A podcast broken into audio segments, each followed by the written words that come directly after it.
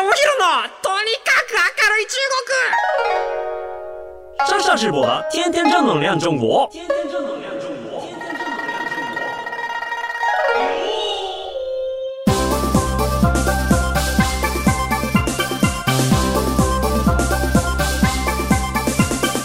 先生面です面、大家好，我是上下直播。皆さんこんにちは。中国ビリビリナンバーワン日本人インフルエンサーコンテンツプロデューサーの山下智博です。日本放送ポッドキャストステーション山下智博のとにかく明るい中国、今週も張り切って参りましょう。あのですね、今日のテーマに関係あるんですけれども、皆さんの食べたことのある一番高価な食事って一食一人当たりおいくらですかっていうところからちょっとスタートするんですけれども、僕はあの本当にこう友人のっていうか知り合いの、まあ、本当に ブイアイピー な方のお誘いで行ったことがある亀戸のメゼババさんという、えー、マジで予約が取れないあのイタリアンのお店があって、そこ行きませんかと言われて、ああじゃあちょっとそれはもうあの国際人としてのたしなみとしてあのー、行かせていただきますと。おいくらぐらいなんですか。一人 よん,ご 万ぐらいです。 よん,ご 万イタリアンで よん,ご 万ですか。いやあのイタリアンってパスタとかああいうやつっすよね。あ、そうですよ よん,ご 万です。なるほどって言ってあのー、行ったんですけれども、よん,ご 万のイタリアンを食べるっていう経験は僕も本当人生で初めてで、もう本当にもしかしたら最初で最後かもしれないなっていうぐらいで、あの気をもう引き締めてですね、なんならちょっとあの昼ご飯とかも食べずにお腹空かせていったろうと思ってで、あの失敗するんですよね。僕あのワインペアリングっていうのがついてくるんですよ。美味しいレストランは大体こう食材に合うワインとかお酒をですね、やっぱセットで出してきてくれて、でそれも含めて全体の料金になりますっていうお話じゃないですか。でなんか昔から僕お酒飲めないんで、ノンアルでっていうのをちょっと言いづらい雰囲気ってあるじゃないですかね。あ、すいません僕ウーロン茶でみたいな、ウーロン茶かよみたいな思ってないんだけど、多分料理人的にはいやもうこのお酒に合うために作ってるのにノンアルはああみたいな絶対あると思うんですよね。でいやそれも含めて、いやもうせっかく初めてそんな高い料理イタリアン食べるんだったら、ちょっとここはもうあの飲めない、まあ、ちょっとねテイスティングぐらいも含めて、じゃあちょっとワイン行こうとね、あのー、ノンアルでって言えずにですねあの序盤からワインが出てきたんですけどね、あの残念ながらお腹ペコペコでいってるわけですよ。酔うんですね。酔ってに品目ぐらいからもう半分寝ちゃって、あの何食べたかどんな味だったかあんまり覚えてないっていう完全負けの歴史がね、あの刷り込まれてしまって、もう一回行きたいんだけどなんか勇気が出ないっていう、あそういう思い出があったりします。得てしてですね、あの気合い入れていく高級料理のお店っていうのはこんな感じでね、うまくいかないとか覚えてないっていうことがあって、まあこれも勉強なのかと思ったりするんですけれども、いや特に僕ワインがねすごい弱かったんですよね。あのここまで弱いかっていう、もうちょろって飲んだだけでもうその場で寝始めるんですよ。そのぐらいワインが弱いんですよね。まあその次に炭酸系が弱いんですよね。シュワシュワしたお酒すげえ弱くて、もう特に缶チューハイとかあのほろ酔いでゲロ酔いするんですよ本当に本当にもうあの唯一許されるのはえっとあのガンガンに薄めたカシスウーロンあのもうこれカシス入ってますっけっていうぐらいのカシスウーロンとかカシスオレンジ、もうこれオレンジジュースですよねみたいな、これウーロン茶ですよねっていうぐらいの限界まで薄めたやつですね。それかまああとはねえっと日本酒はちょっとだけいけるんですよ。日本酒とかちょっとだけいけるんですけど、いやもう本当にほろ酔い飲んでゲロ酔いした時はもう本当びっくりしました。自分でもこんなに酔うやついるかっていうぐらい寝るんですよね、吐くんですよね。いやもうお酒との付き合い方って本当になんかもう昔からそうなんですよ。はい、なんかやっぱこう飲めない分なかなかね、あの飲む人たちのそのイケイケの人たちのコミュニティに入っていけなくて、どんどん陰キャ化が進むっていう、飲めない人あるあるきっと皆さんも感じたことあると思うんですけれども、なのでもう大学生の時とかもう飲み会とか合コンとか行っても全然にね楽しめないのは僕分かっているんで、もう基本行かないとで、えー、基本行かないと呼ばれないと、えー、呼ばれないとあの陰キャ化が進むっていう、陰キャ化が進むとどうなるかっていうと、あの特殊なこうあのえーと自分だけの閉じこもった世界に引きこもっていくので、まあ、その分そこでクリエイティブが磨かれたっていう風に、まあ、逆にクリエイティブそこで磨かない限りなんかもうあのただのひも手になってしまうので、もうそこはもう僕本当に本当にこう必死にあのお酒飲めない分、あいつらがお酒を飲んで女の子とキャーキャー遊んでる間に勉強しなきゃって言って勉強してたのが大学時代だったので、まあそういう意味ではあの当時のお酒が飲めない僕がいるからこそ今があるのかなっていう感じになってきたんですけれども、えー、最近だと本当に飲めない人用のノンアルコールの、えーと、種類っていうのがすごい増えてきてるんですよね。まあここ に,さん 年とかで言うと、例えばビアルみたいなあのちょっとだけこうえっとアルコールが入ってますよ、アルコール いちパーセント ですよみたいな、ストロングゼロとの真逆ですよね。本当に弱い人がちょろっとだけ飲んで、まあそのほろ酔いになるっていうね、あのいやもう本当にほろ酔いでガンガン酔っちゃう人もいるわけなんで、あのそういう意味で言うとビアルみたいなのあったりするんですけど、もう我が家はねもっぱらねあのノンアルですね。えっとサントリーのノンアルレモンチューハイとアサヒのノンアルハイボールがめちゃめちゃうまいですね。であとはねノンアル赤ワインっていうの、カールユングっていう、まあ、瓶のあの楽天市場とかで売ってるカールユングっていうワインが、これはねデアルコリッシュって言って、ワイン作った後ワインのアルコール分だけ飛ばすっていう甘くない渋みのあるブドウジュースみたいな感じになってるんですよね。なんかそういうのがあの今は豊富になってきてますし、高級料理店とかになると最近だとあのノンアルペアリングとかもあったりするんですよね。なんかいろんなお茶を合わせてきてくれたりとか、海外のノンアルドリンクを合わせてくれたりとか、えー、そういうのがありますね。あとノンアル日本酒とかあるんですけれども、ノンアル日本酒は一回飲んだんですけれども、あれはまだ美味しくなかったですね。あのこれから先どんどん美味しいものが増えていくんだろうなとは思うんですけれども、えー、まあ飲めないと損だなんてねよく言われたもんですけれども、いやもうもうそれを認めたくないからゆえに、飲まないところでいかに活躍するかっていう風にこう芸術の世界、文化の世界に身を投じてきたわけなんですけれども、やっぱちょっと飲めるようになってくると楽しいんだなっていうのが最近ちょっと分かってきたさんじゅうななさいでございます。おっそっていうね遅いんですけれどもね、まあちょっとあのー、今後若干の飲みながらやっていきたいなと思っていますあの中国のね若い層も最近ねたしなむようになってきたらしくてですね、あの夜のバーの需要とかが増えてるみたいです。で中国ってやっぱきつい酒しかなかったのが今までで、うんときつい酒とチンタオビールで、紹興酒もあんま飲まないんですけれども、最近あのそういうバー、おしゃれなバーとかカクテルとかがえっとまあ巷に出てくるようになってきて、えっと若い人もあのー、まあ仕事終わりに友達と一杯二杯飲んで帰るみたいなこととかも最近増えてきてるみたいですね。はい、ということでえっと今日のテーマはですね、飲食に関するこちらの話題です。中国の高級レストランに新しい風が吹いている。まあ、昨年ですね、にせんにじゅうにねん、あの何回かちょっとお話もしたことあると思うんですけれども、まあ去年のテーマっていうところで言うと、まあ食に関わるものがやっぱ中国では常に話題に上がります。でえっとね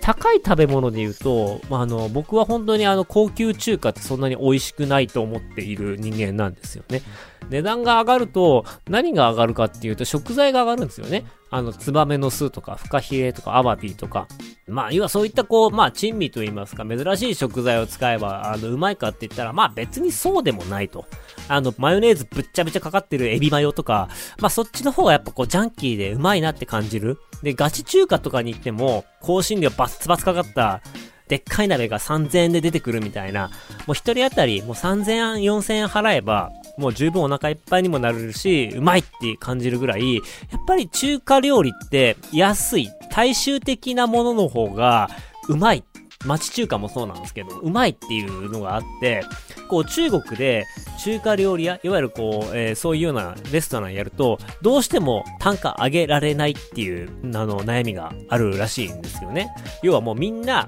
大体どういう中華がうまくて、それがどのくらいで売られているかっていうような味の相場と値段の相場っていうのをみんな分かっているからこそ、高い中華料理屋さんって開けないっていうようなところがあるんですって。でただそこであの新しいマーケティング手法として、まあどうやって飲食店で高い料理、客単価を上げるかってなった時に、あの馴染みのない料理を持ってくるっていう、要はこうみんながあの食べたことのない料理とか食べたことのないあのサーブの仕方とかをすることでそこの価格っていうのをぼやかす。でそこであの高い価格っていうのを出して、でそれで納得してもらうと、結構高いけど、ああなるほどね、こういうことなんだねって言って新しい市場を作っていかないとそこの客単価上げられないっていうところで、中華料理じゃない料理が流行っているんですね。でそれが何かっていうとですね、おまかせ料理っていうやつなんですよ。でおまかせ料理ってなんやねん、日本語じゃないかと、ね、オーエムエーケーエーエスイー おまかせです。はい、これ何かっていうと本当に普通の和食のコースなんですよ。でメニューがなくて、もうあのコース料理しかありません。えー、ひとり当たり、えー、にまんえんです、さんまんえんです。で、それこそ高いとこだったらはちまんえんとかじゅうまんえんとかのところもあるらしいですね。あのー、そういうような金額を取って、いわゆるこうコース料理ですね。日本でいう本当に、日本だとね、普通にあの高級料理店のコースって言ったら、まあそのくらいのが結構あったりするんで、まあそういうような形で、和食、コースの和食っていうものを、日本のカルチャーから輸入してきて中国で展開すると、あ、これあの客単価上げられるぞっていうところでにせんにじゅうにねん爆発的に流行ったのがこのおまかせっていう料理です。で、まああの日本だと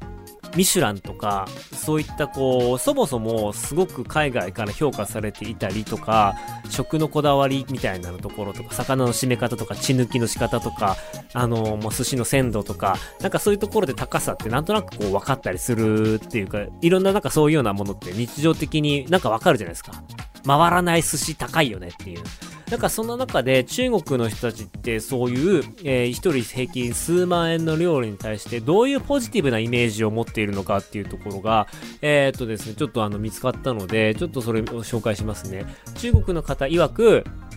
あのメニュー表にない料理っていうか、メニューがパンって出てきて、基本的に、えー、シェフの方がお任せで作ってくれるので、まあ、あの自分だけのそのオーダーメイド感、特別感だったり、まあ、儀式感、いわゆるただこう食べ物を胃袋に入れるっていうか、もう完全に一個一個のこう段階を踏んで儀式に参加している体験感があるっていうのがすごいいいっていうふうに言われてるんですよね。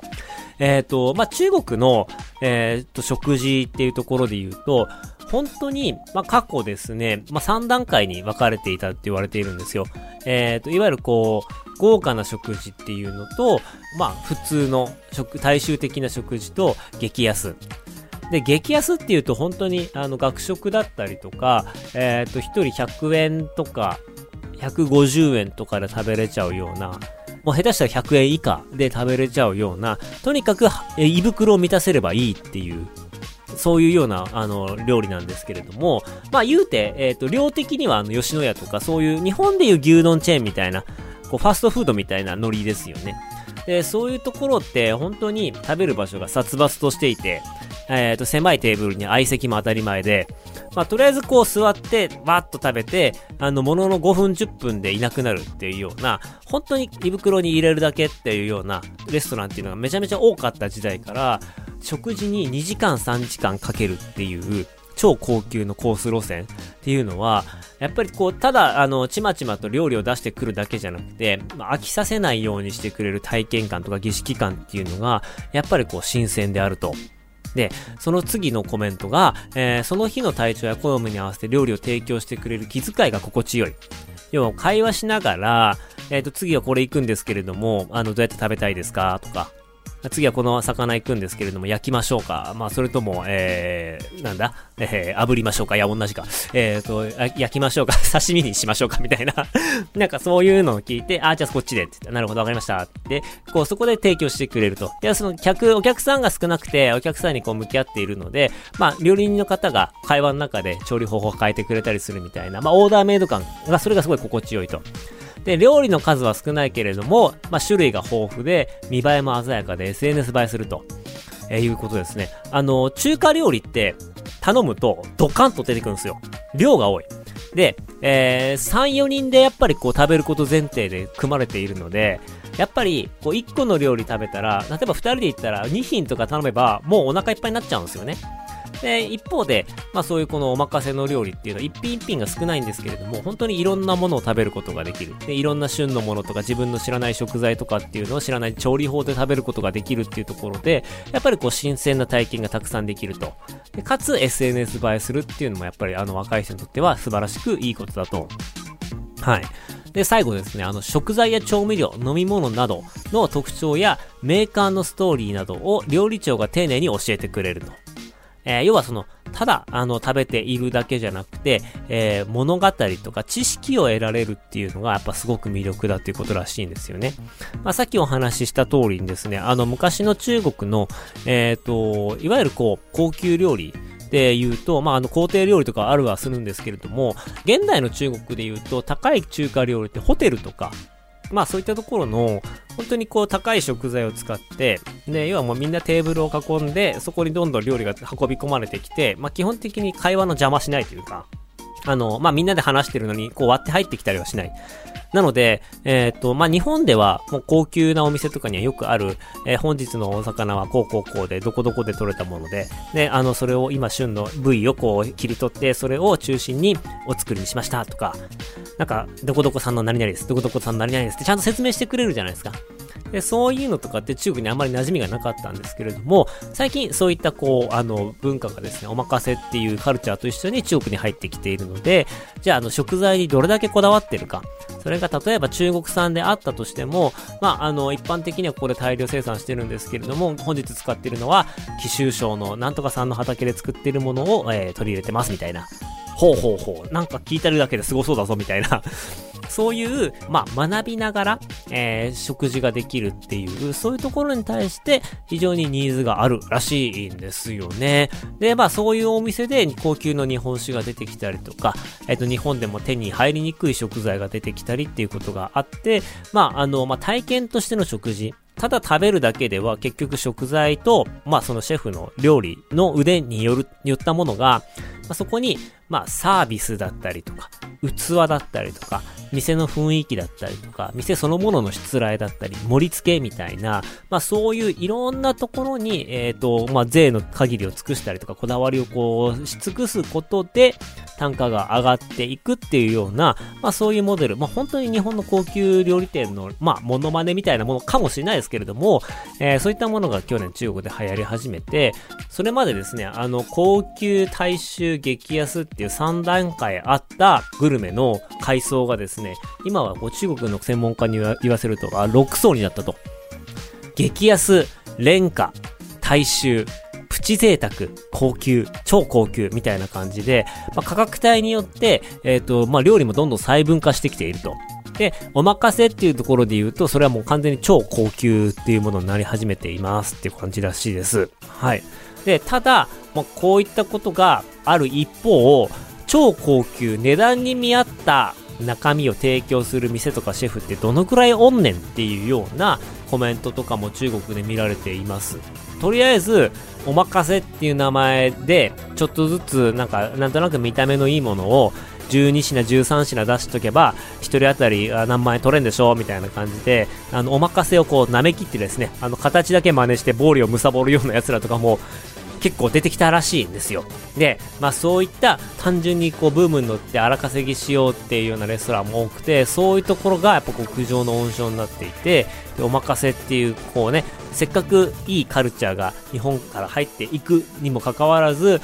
一部の人たちのせいでおまかせのなんか、いや、あれ、あれは本当大したことないみたいなネガティブなコメントとかもなんか生まれちゃっているっていうところもあるらしくて、この辺は、まあ、いかにこのおまかせっていうものをしっかり定着させるかっていうのは、やっぱこう、飲食業界の中では非常に大事なことらしいですね。まあ、こういった、あの、学べるレストランみたいな流れっていうのは本当に続きそうですし、えー、そういう意味で言うと、あの、日本に旅行している方たち、日本に旅行した富裕層っていうのは、やっぱりこういうところ非常に、あの、よく見ていまして、あの、僕がね、北海道に連れて行った方たちとかっていうのは、やっぱりすごくその辺気にしますし、ああ、なるほどね、だからうまいのかと、だから違うのかっていうところで、まあ、頭で納得して、すごくポジティブに変換してくれるっていう機能があるので、まあ、そういう意味で言うと、あの、中国語こでこういったことを説明できる高級レストランとか、まあそれこそなんかそういう通訳がついていたりとか、あの中国のお客さん来る時のタイミングに合わせて通訳がいますみたいな、なんかそういうような、えー、ことをやるともう中国のお客さんにもあの受け入れられていくんだろうなっていうふうに思いました。まあただね、日本でもそうですけれども、高級店とか人気店っていうのは本当に半年とかいちねん先まで予約が取れないから、いや別にインバウンドとかいらないんですよと、まあ、コロナであっても全然あのお客さん減らなかったしっていうようなあのお店が多いのも事実だったりするので、まあそこら辺は難しいですよね。だからまあいわゆるプチ贅沢のお店がまあ本当にそういう風にやっていくか、完全にインバウンド向けにえっとそういったお店をこう開発していくかみたいな、なんかそういうような日本のえっと職人さんでもあえてそっちの方に張っていくような人たちが出てくると、もっともっとビジネスとしてうまく伸びていくんじゃないかなっていう風に思っています。で一方で、あの大衆店の利益って、まあ、中国だといわゆるこう安いお店とか大衆店とかになってくると粗利率って ごじゅっパーセント ぐらいって言われているらしいんですよね。うん、だ結構高いなと思ったんですよね。だから日本だと さんじゅう、よんじゅっパーセント ぐらいいければっていうようなところが、まあ、粗利率の目安なのかって言われてはいたんですけれども、まあ、こと中国の高級料理店に関してはまだまだ流行っていないだったりとか、えっと、まあ、原価のコントロールがしづらい、いわゆる日本海外から食材入れてきたりとかしているっていうのもあって、高級店の粗利率がじゅうからにじゅっパーセント っていうのが、あの結構普通らしくて、儲かってるように見えるけれどもいろんなところでコストがかかっちゃってまだまだ黒字化してないみたいなことが結構あるみたいです。やっぱその一流の本当に数万円払っても差し支えないウェイトレスさんだったりとか、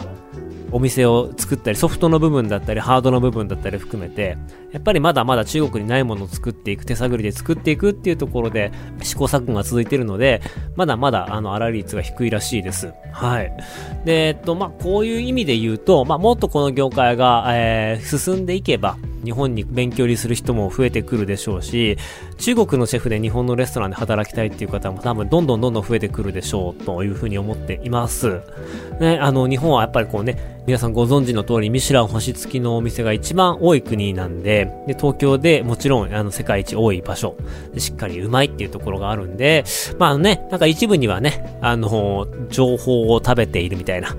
料理じゃなくてあいつらは情報を食べてるみたいな揶揄されたりとかもするんですけれども、まあ本当にね、料理には伝統だったりこだわりだったりとか、まあ食材に関する食の学びとかもあったりしますし、なかなかね普段の食生活の中で食材の歴史だったりとか生産者の秘話とかね、そういうようなものをこう聞きながらご飯を食べるっていうのはね、スーパーとかで物買って食べてたらなかなかない、えー、体験なので、まあ僕はなんかいいんじゃないかなと思いますし、僕は結構そういうの好きなんで、たまにですね、あのーまあ、そんなよん、ご、ひとりよん、ごまんのお店とか行かないですけれども、たまにこうあのいい料理屋さんに行ってちゃんと、ね、そういうお話を聞いたりとか、えー、なんかそういう今旬の食材を楽しむっていうことはもう本当に、えー、もう我々夫婦間の、ね、一番の楽しみでもあるんで、たまに行ったりとかしてます。はい。で、まあそういう意味で言うと、まああのこういう海外のよくわからないものを中国からに持ってきて、でそれをで高値で売るっていうビジネスっていうのはまだまだ続きそうだなっていう感じですね。まあ日本料理のコース料理がまああるっていうので、もちろんイタリアンのお任せだったりフレンチのお任せだったりとか、まあ最近はね中華料理でお任せやる人とかも増えてきているみたいですね。あのまあもともと中国はねよんせんねんの歴史のある、えー、中華料理の世界なんで、えー、やっぱりこうこだわっていいものを作っていって、ブランドの肉、ブランドのお野菜みたいなのができてくると、やっぱこう土壌は素晴らしく豊かな場所ですし、まあ中華料理はうまいんでね、まあ逆にそういう高い中華料理はさしてうまくないっていう、なんかそういうような常識を、僕の中の常識を打ち破ってくれるような、なんかそういう若いシェフとかが生まれてくるんじゃないかなと思っていて、それは非常に楽しみにしています。でまあ個人的にそういった中国のシェフで高級料理を作る、新しい中華を作るシェフってなんか日本で生まれそうな気が僕はしてるんですよね。日本ってやっぱ食材がものすごく豊富で、もちろん中国でしか取れないキノコとか調味料とか食材たくさんあるんですけれども、まあそれだけじゃなくて日本のまあブランドの野菜とか魚だったりとかっていう高級食材を使って、それを中華料理の技術を使ってまあ世界の人たちの舌に合うようなものを作れていく、食のイノベーションが起こるとしたら、今のえっとまあレストランとか飲食業の環境、特に高級の方を見ると、まあ日本でそういう中国の方が生まれるんじゃないかなっていう期待はしていて、なんかそういうようなあの挑戦的な、えー、料理をしている中国のシェフとかがいましたら教えてほしいですし、僕も見つけたら皆さんにお教えしたいなと思っているところです。はい、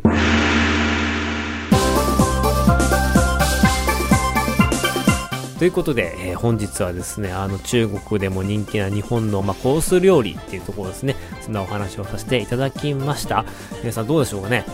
ちょっと逆に中国のそういうお任せ料理、日本人として食べてみたいですよね。果たしてどんな、どれだけちゃんと日本のカルチャーのことを分かってそのお任せやってるのか、ないしはどれだけこう現地化されているのか。要はそのね、あのアメリカとかでカリフォルニアロールが生まれたみたいに、いやちょっと日本のこれとは全然違うんだけど、まあよしみたいなものが生まれていくんじゃないかなって思うと非常に楽しみです。はい、ということでこの番組ではあなたからのメッセージもお待ちしております。番組への感想、中国に関する取り上げてほしいテーマなどありましたらメールをお願いします。メールアドレスは明るい アットオールナイトニッポンドットコム エーケーエーアールユーアイアットマークオールナイトニッポンドットコム です。ここまでのお相手は山下智博でした。那またじゃあシャツ在一円バイバイ。